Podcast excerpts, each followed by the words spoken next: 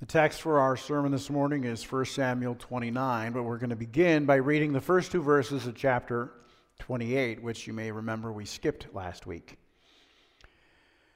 Now it happened in those days that the Philistines gathered their armies together for war to fight with Israel, and Achish said to David, You assuredly know that you will go out with me to battle, you and your men.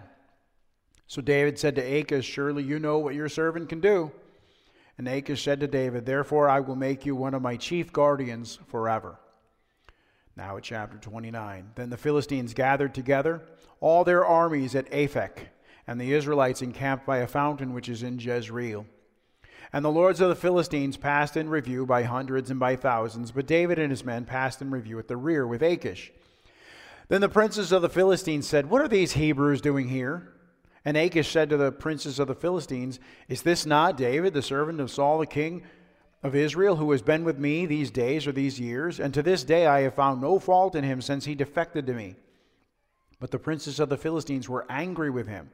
So the princes of the Philistines said to him, Make this fellow return, that he may go back to the place which you have appointed for him, and do not let him go down with us to the battle, lest in the battle he become our adversary. For with what could he reconcile himself to his master if not with the heads of these men? Is this not David of whom they sang together in dances, saying, Saul has slain his thousands and David his ten thousands?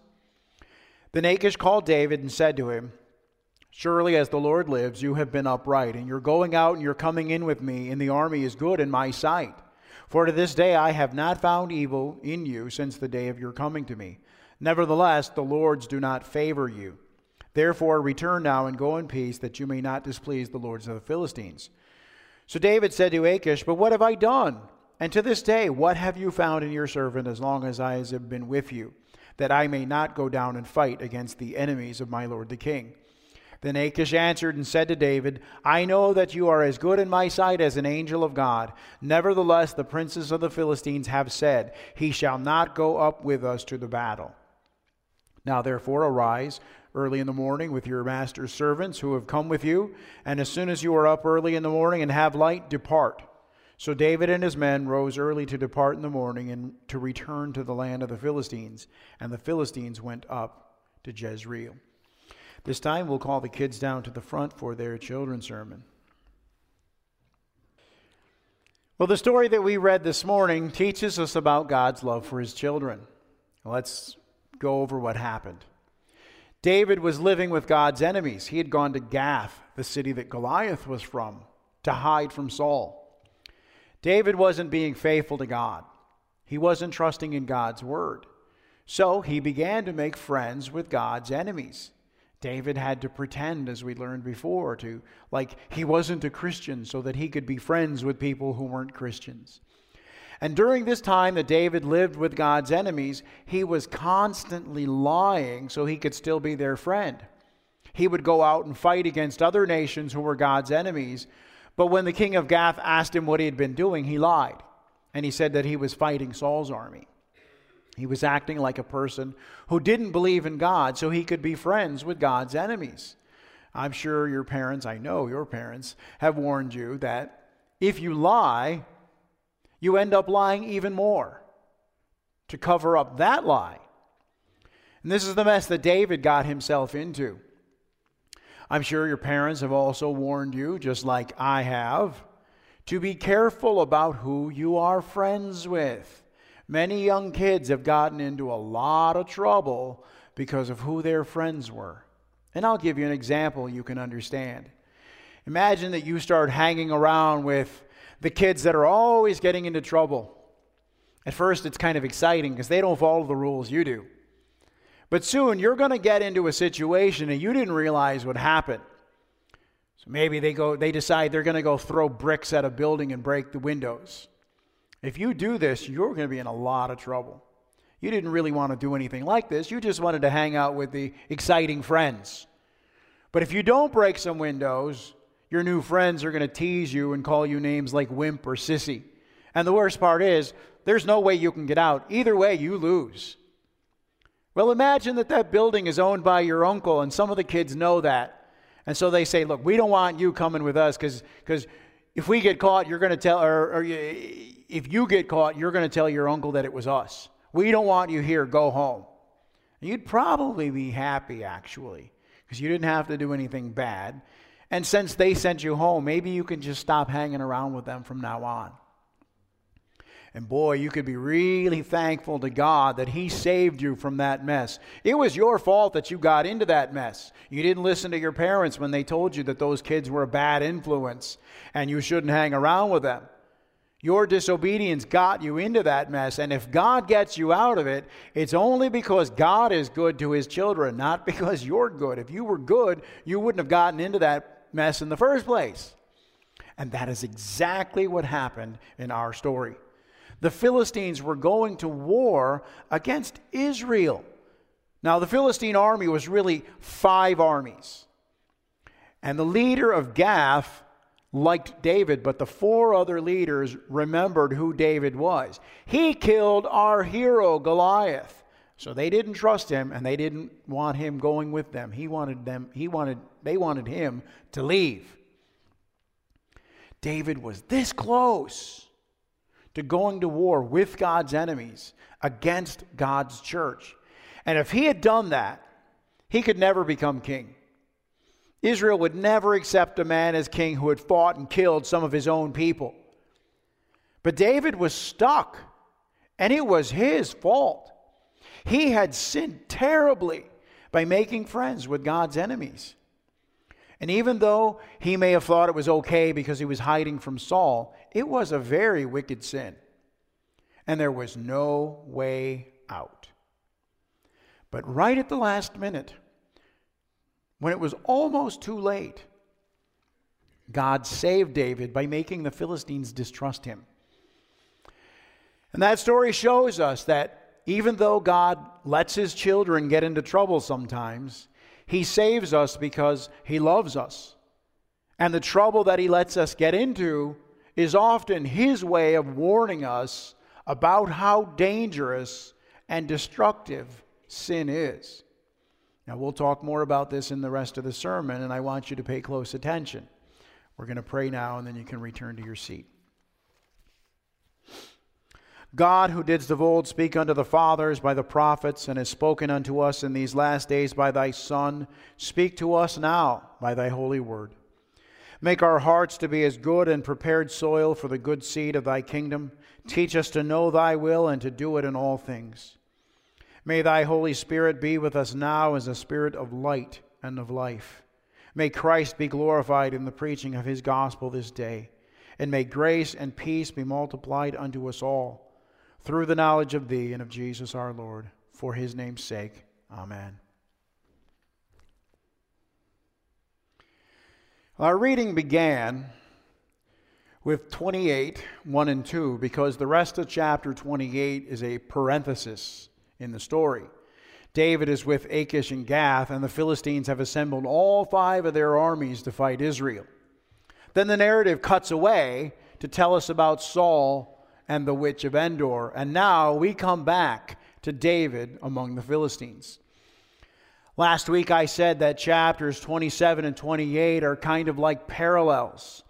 In both chapters, we find the main character having recourse to forbidden means. We find two men trapped in terrible sin. And this morning we're going to find that the only thing that made a difference between these two men was God's sovereign grace.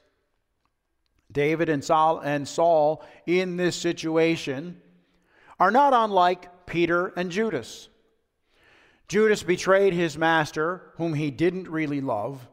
The Gospels give us the impression that Judas was a two faced opportunist. We read in the Gospels that he was the treasurer for the disciples. We also read that he was a thief, constantly dipping in the till. This gives us the impression that he, he joined Jesus' band of followers because he saw a potential cash cow in the miracle working teacher. And when things continued to not go that way, he threw in the towel on the whole racket and sold Jesus out to the Jews. Peter denied the master whom he did love. Peter was a sincere follower of Jesus. Peter actually whipped out a sword to behead the priest's servant when officers from the temple came to arrest Jesus. We know that Peter was impetuous, That isn't the trait of a fake or a hypocrite. That's the trait of someone who is sincere and zealous, but still young and immature. Peter had just looked Jesus in the face and swore that even if everyone else forsook him, he wouldn't. And then he turned around and denied that he even knew Jesus three times. And in that sense, Peter's sin was far more grievous. Saul, like Judas, wanted the true king of Israel killed. Saul tried to make arrangements with the devil. Judas sold his soul to the devil for 30 pieces of silver. Saul knew what was right and intentionally chose evil. Judas knew what was right and intentionally chose evil. Judas walked up to Jesus and greeted him with a kiss.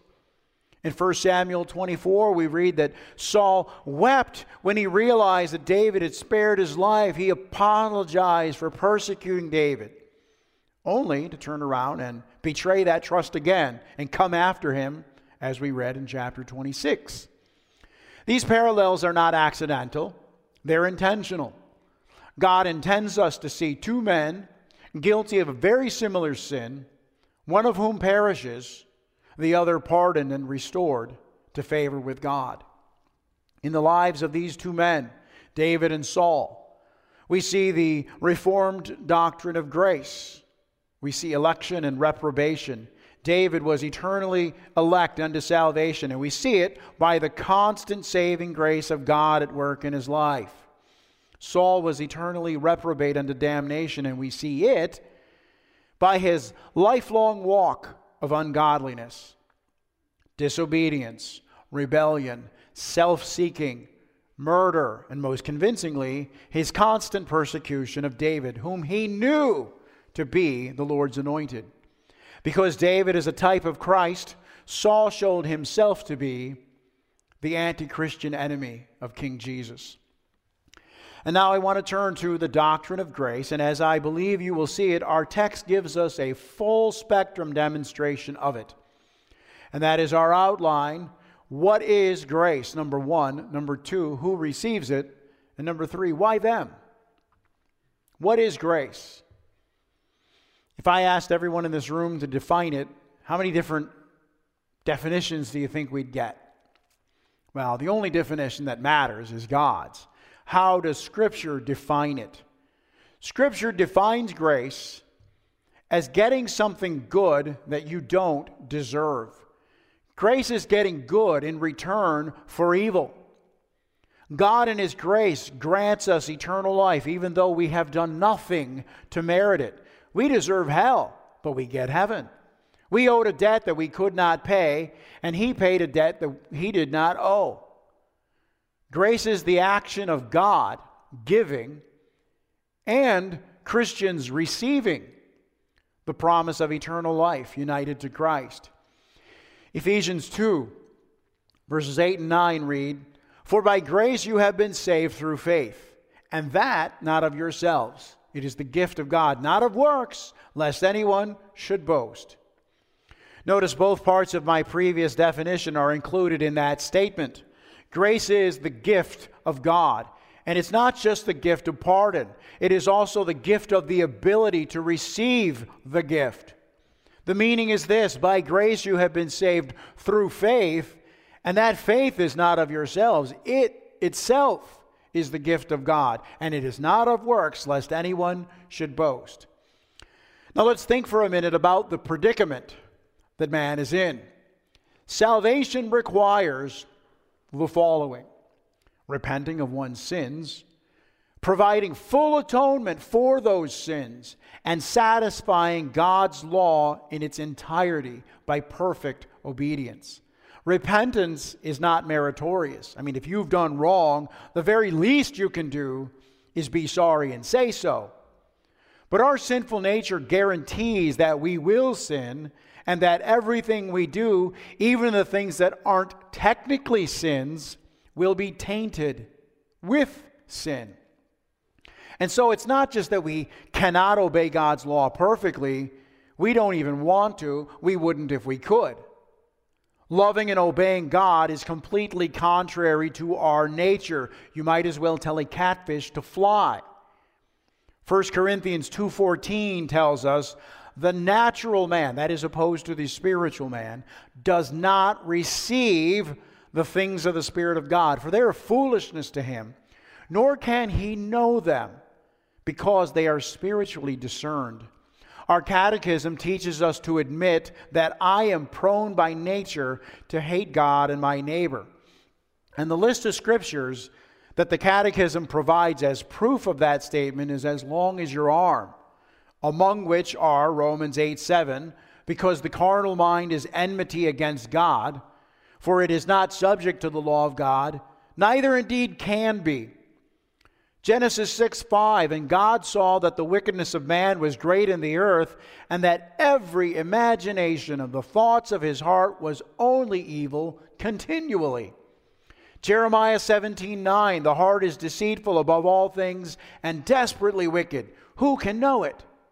In short, we need to do spiritual acts of faith, but we are carnal without faith. And therefore, salvation is impossible for man. In Luke 18 and Matthew 19, the disciples asked Jesus, Who can be saved? And Jesus replies, With man it is impossible, but with God all things are possible. When God calls Job on the carpet he hits Job with a flurry of over 60 questions. Questions like Can you create worlds? Do you command the rain? Do you have an arm like God? Can you thunder with a voice like His? And after this barrage of rhetorical questions intended to show Job that he is not God, the Lord concludes by saying, If you can do any of the things I do, then I also will confess that your own right hand can save you. In other words, if you prove to God that you can thunder with a voice like his and thereby annul his judgment, then he'll admit that you've got what it takes to save your soul. This tells us plainly that if a man is to be saved at all, then everything involved in it must come directly and solely from the hand of God. Man has no share in it whatsoever. Didn't we read earlier? Not by works, lest any man should boast. That brings us to our second question What is grace? Secondly, who receives it? In the contrast between David and Saul, we see the working of sovereign grace. David was the recipient of the grace of God, Saul wasn't. This choice was God's choice made in eternity, and Scripture is unequivocal on this point. The only thing that made these men differ was God's free gift. Scripture is clear about this in many places. In Mark 3, verse 13, we read, And he, Jesus, went up on the mountain and called to him those he himself wanted, and they came to him. Romans 9, 22 and 23 declares, What if God, wanting to show his wrath and make his power known, endured with much long suffering the vessels of wrath prepared for destruction, and that he might make known the riches of his glory on the vessels of mercy, which he had prepared beforehand for glory? 1 Thessalonians 5 9 and 10 says, God did not appoint us to wrath, but to obtain salvation through our Lord Jesus Christ, who died for us. There is a distinction in those passages of Scripture. There are those whom Christ wants to save, whom he calls to himself, and they come, and those he did not want to save, ergo, he did not call to himself, and thus they do not come. There are vessels of mercy who are appointed before creation unto glory, and there are vessels of wrath eternally prepared unto destruction. There are those whom God has not appointed unto wrath, which conversely means that there are those whom God has appointed unto wrath. David himself confirms this doctrine in many of the Psalms. For instance, Psalm 65, verse 4 declares, Blessed is the man you choose and cause to approach you. And this is very much like Paul's statement in 1 Corinthians 4 7. Who makes you differ from another? And what do you have that you didn't receive? John the Baptist declares a man can receive nothing unless it has been given to him from heaven. So there's David and there's Saul. Both are sinners who deserve no mercy or help, but God's grace makes a distinction. And David is the unworthy recipient of grace, whereas Saul is the worthy recipient of destruction away from the presence of the Lord. I hope you can see this in our text. Let's look at David's predicament so that we can see how unspeakably wonderful the grace of God toward David is. Where is David? He's in Philistia, the land of God's enemies. Whose fault is that? His. The only way out of this is divine intervention. And can anyone argue that he deserves that? He's been living there for over a year. Whose fault is that? His. The only way out of that is divine intervention. Can anyone argue that he deserves that? He has become the chamberlain of Achish, the Philistine king of Gath. Whose fault is that? David's. The only way out of this is divine intervention, and can anyone argue that he deserves that? He's been lying about his military activities this whole time. Whose fault is that? His. The only way out of this is divine intervention. Can anyone argue that he deserves that? Now he's on the spot. He has to accompany his boss into battle against the church. Whose fault is that? His. The only way out of this is divine intervention. Can anyone argue that he deserves that? The battle in question is the one that scared Saul so much that he's gone and consulted with a witch. Whose fault is this again? David's. And the only way out of this is divine intervention. And can anyone argue that he deserves that? This is sin upon sin upon sin. And in every case, there is no one to blame but David. The only way out of this mess is divine intervention. And no one can honestly assert that he deserves that. Now, I pointed out some similarities between Saul and Judas Iscariot and between David and Peter. And I want to point out one more similarity between David and Peter. This sin of David's, that of seeking refuge among the Lord's enemies, he committed this sin three times, not unlike Peter denying the Lord three times. The first time is in chapter 21. David fled to Gath and resorted to pretending to be insane so that he could escape. The second time, the prophet Gad explicitly rebuked David for hiding in Moab. In chapter 22, he said, Do not stay in the stronghold, but depart and go back to the land of Judah. And the third time, he went to Gath, and he's hid here almost a year and a half. Now, in our minds, we think he was hiding, he was on the run. And so we're ready to excuse his choice of hiding place. But there is something very important that we must see. And the best way to convey this is by David's own words. In 1 Samuel 26, 19, David says, They, he means his enemies, have driven me out this day from sharing in the inheritance of the Lord, saying, Go serve other gods. You see, the relationship between the land of Canaan and the worship of Jehovah was so close that to forsake Canaan was to forsake the worship of God. Driven me out from sharing in the inheritance of the Lord. Canaan was the inheritance. Worshipping and serving God outside of Canaan was impossible. To forsake the land of Canaan was to forsake the worship of God. So David, too, was guilty of denying his Lord three times. David is now stuck in moral quicksand.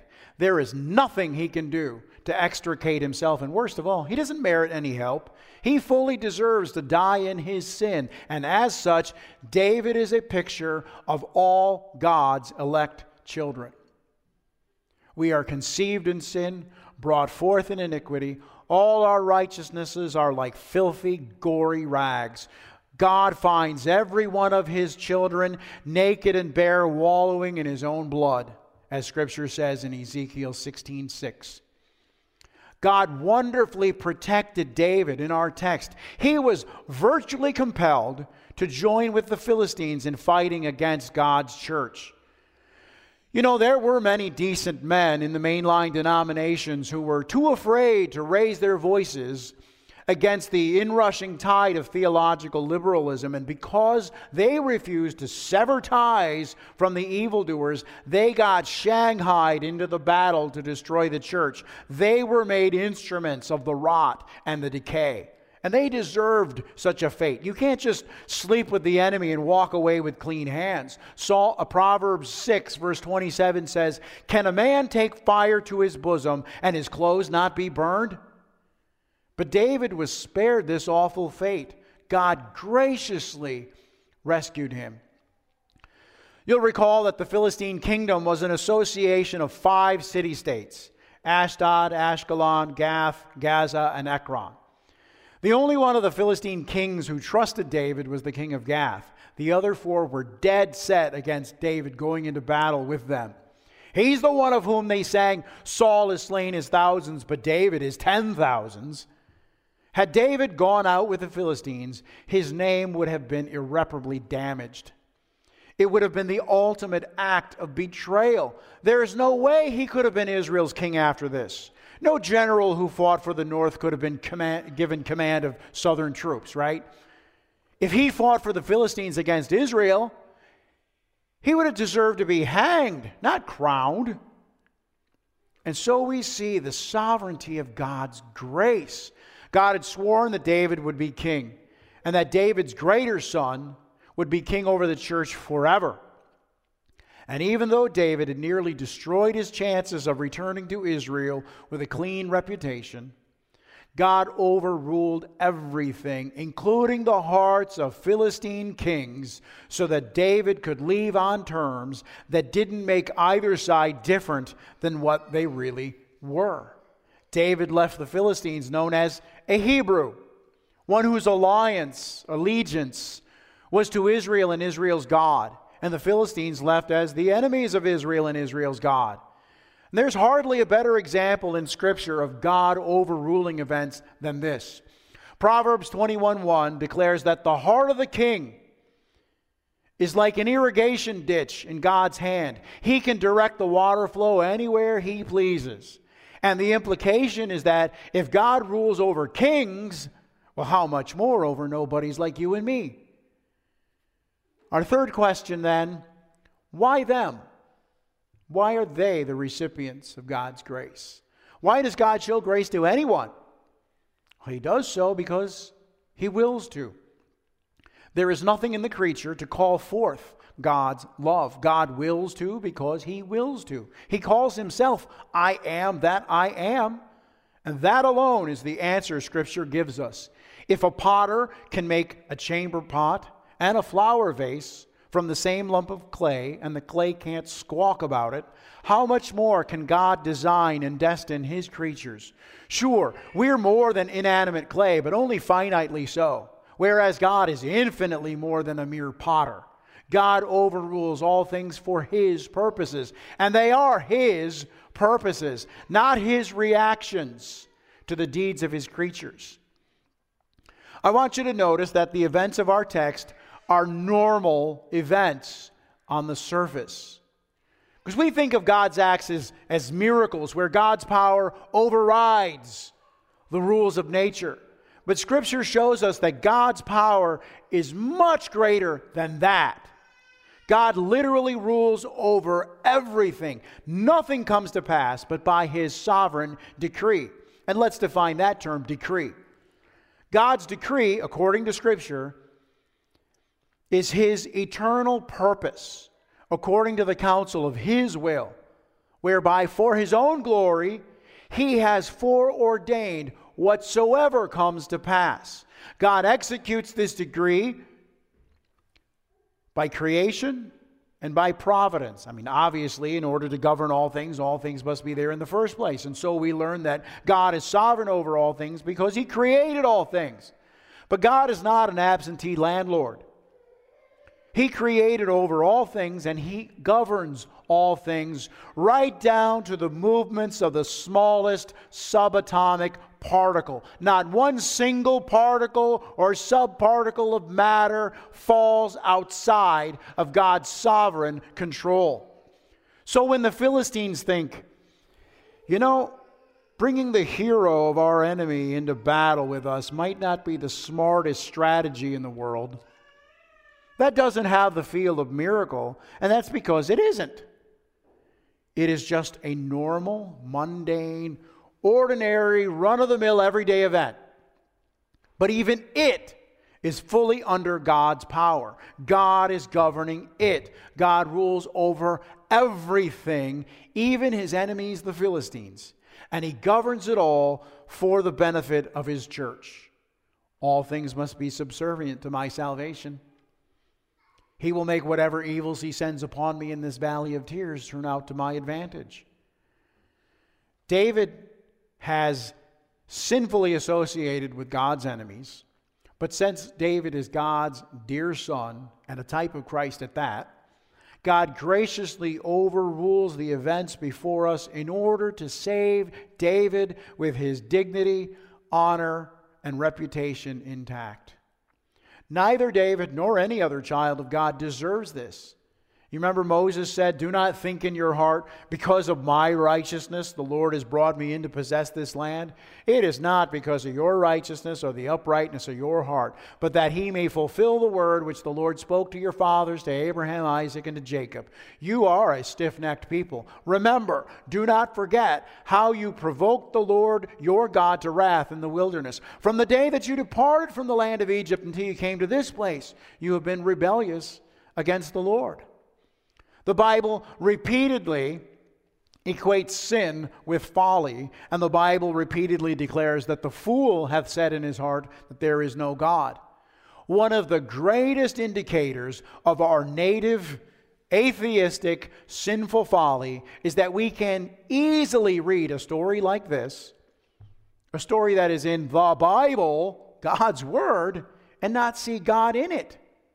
We just see some scheming kings acting like scheming kings, and we go, wow, what a lucky break. David got away by the skin of his teeth. He was so close to being forced into fighting his own people. Well, what I have preached to you this morning is what we should see in such narratives. Remember some of the verses we read earlier? Who makes you differ from another, and what do you have that you did not receive? A man can receive nothing unless it has been given to him from heaven. Our story, together with last Sunday's text, shows us this biblical truth. From the level of pure human merit, David and Saul both deserved God's eternal wrath as sinners, but God's grace made a distinction, and that distinction was not based on anything in either man, but solely on God's sovereign decree. God made David differ from Saul. David received something that Saul didn't. David received something given to him from heaven. When we talk about the New Testament doctrines such as election and reprobation, it's easy for our eyes to glaze over as if we're just dealing with egg headed speculations. That's why the Old Testament gives us stories.